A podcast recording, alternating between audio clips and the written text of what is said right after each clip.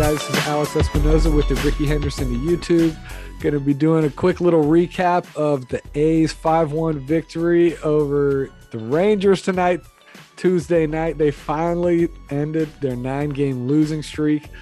I mean, they got swept by the Giants, the Angels, and the Astros. Uh, it doesn't really get much worse than that. but yeah, they finally won today. But the big news, of course, is Shea Langeliers made his big league debut. The A's catching prospect, top catching prospect they got in the Matt Olson deal. Uh, he's been knocking on the door for a couple months, honestly. They probably could have called him up a couple months, but he happens to play catcher. Uh, the only place where the A's really have some stability, uh, of course, was Sean Murphy. Murph hit a dinger tonight, 454 foot dinger. Uh, Elvis went yard. Jonah Bride and uh, Seth Brown also had some early RBI singles, but but really it's it was all about Langeliers. Um, so yeah, he came up in the bottom of the second. First pitch he saw, uh, just roped a double down the left field line against Kohei Arihara, and it, it was cool because he's he was born in Portland, but he went to high school like about 20 25 minutes away from the ballpark in Arlington. He went to Baylor University there in Texas as well. So he had a lot of support there. Uh, that was cool to see. You know, his first game in, and he was hitting, he was batting six. He was hitting, um, uh, playing DH because Murphy's still catching. And that's what, you know, Kotsay said earlier today. He's like, yeah, we didn't come, we didn't bring Langeliers up here to reduce his playing time. We just brought, brought him up here because they just couldn't keep him down anymore, you know. Uh, it was just a, David Forst said it was a matter of when, not if, they were going to bring him up because he was just killing it. Uh, he had an OPS of 876 down at AAA Las Vegas. He had 19 homers.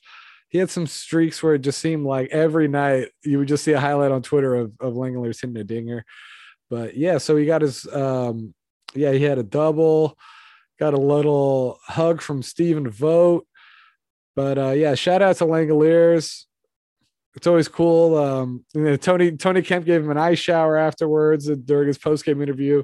So yeah, it's always cool to see top prospects. You know, like Nick Allen's been up. He's still really exciting. Still really fun to watch him. So, so that's kind of what it is now for the A's. I mean, you know, they they called him up. They called up Shea today. Uh, they also released Stephen Piscotty after his uh, pretty much yeah four yeah four seasons yeah 18 19 20 21 and 22 so pretty much five seasons, uh, almost five seasons he had with the A's. But yeah, he didn't make it to the end of his contract. They're just in full player development mode at this point. So Piscotty is done. He had a nice, heartfelt little goodbye to A's fans, saying how much he loved it to be here with the A's. Of course, he was from Pleasanton, and I just think the the the most special thing for him was that you know that he, he got to come here in 2018 and spend the last few months of um, uh, uh, of his mother's life with her uh, here in Pleasanton, taking care of her and being with her, being by her side. So, um, yeah, kudos to the A's and the Cardinals for doing that trade back then. And uh, it didn't really work out after 2018. He kind of always seemed to have nagging wrist injuries or just random, you know, he would hurt himself, get dinged up running around the outfield. And he's 31 now. He he says, um, you know, he has not played his last game, but yeah, we'll have to see what happens with him and Jed. You know, Jed got released last week, so um, some people were surprised that uh, Stephen Vogt didn't get released. Uh, he's the A's are you know carrying three catchers, but you know I guess we'll maybe we'll see more Vogt at first base, even though he got hurt over there this year, or they'll just be splitting up DH roles. But I think at this point they just want to have Vogt just in the clubhouse, just around the guys, and um, you know rosters expand i think by two um two two spots and in september 1st i gotta go check i have to check to make sure that sure but I, I think it's two two guys now. I think it's up to 28 so uh, yeah they'll maybe just you know just tough it out for two weeks. It's not like they're going to be winning anything anyways. It's all about development. They want to keep Vogt there. And yeah Vogt gave langeliers a big hug. So yeah now it's all about time to watch guys like langeliers nick allen um you know maybe pache will get called back up um, Cal Stevenson's been getting a lot of run in center field. Maybe we'll see um, him and Skye Bolt. Yeah, they're just trying to figure out uh, everything. You know, Ramon's on the DL too. He went to the DL with a left oblique, uh, oblique strain after taking that awkward spill a couple days ago. They called up an uh, infielder, David MacKinnon, who I honestly don't know much about. I got to do some research. But yeah, so tonight was Langeliers' night. Uh, and also another young dude, JP Sears, a rookie pitcher they got from the Yankees. He went five scoreless with four hits. He had uh, three walks, and he, he kind of lost control, especially of his off speed stuff as the start went on. Uh, in the fifth inning, he got really shaky, but uh, he got out of the inning. Kotsay pulled him out. And yeah, I mean, so he's only made two starts, small sample size, but with the A's so far, but he's gone 10 and a third. He's only given up two earned runs. Uh, it's kind of like in the Cole Irvin mold. Um, I mean, maybe just because I'm, I'm saying that because he's a southpaw, but you know, doesn't have overpowering stuff. Just attacks the zone. Seems really confident.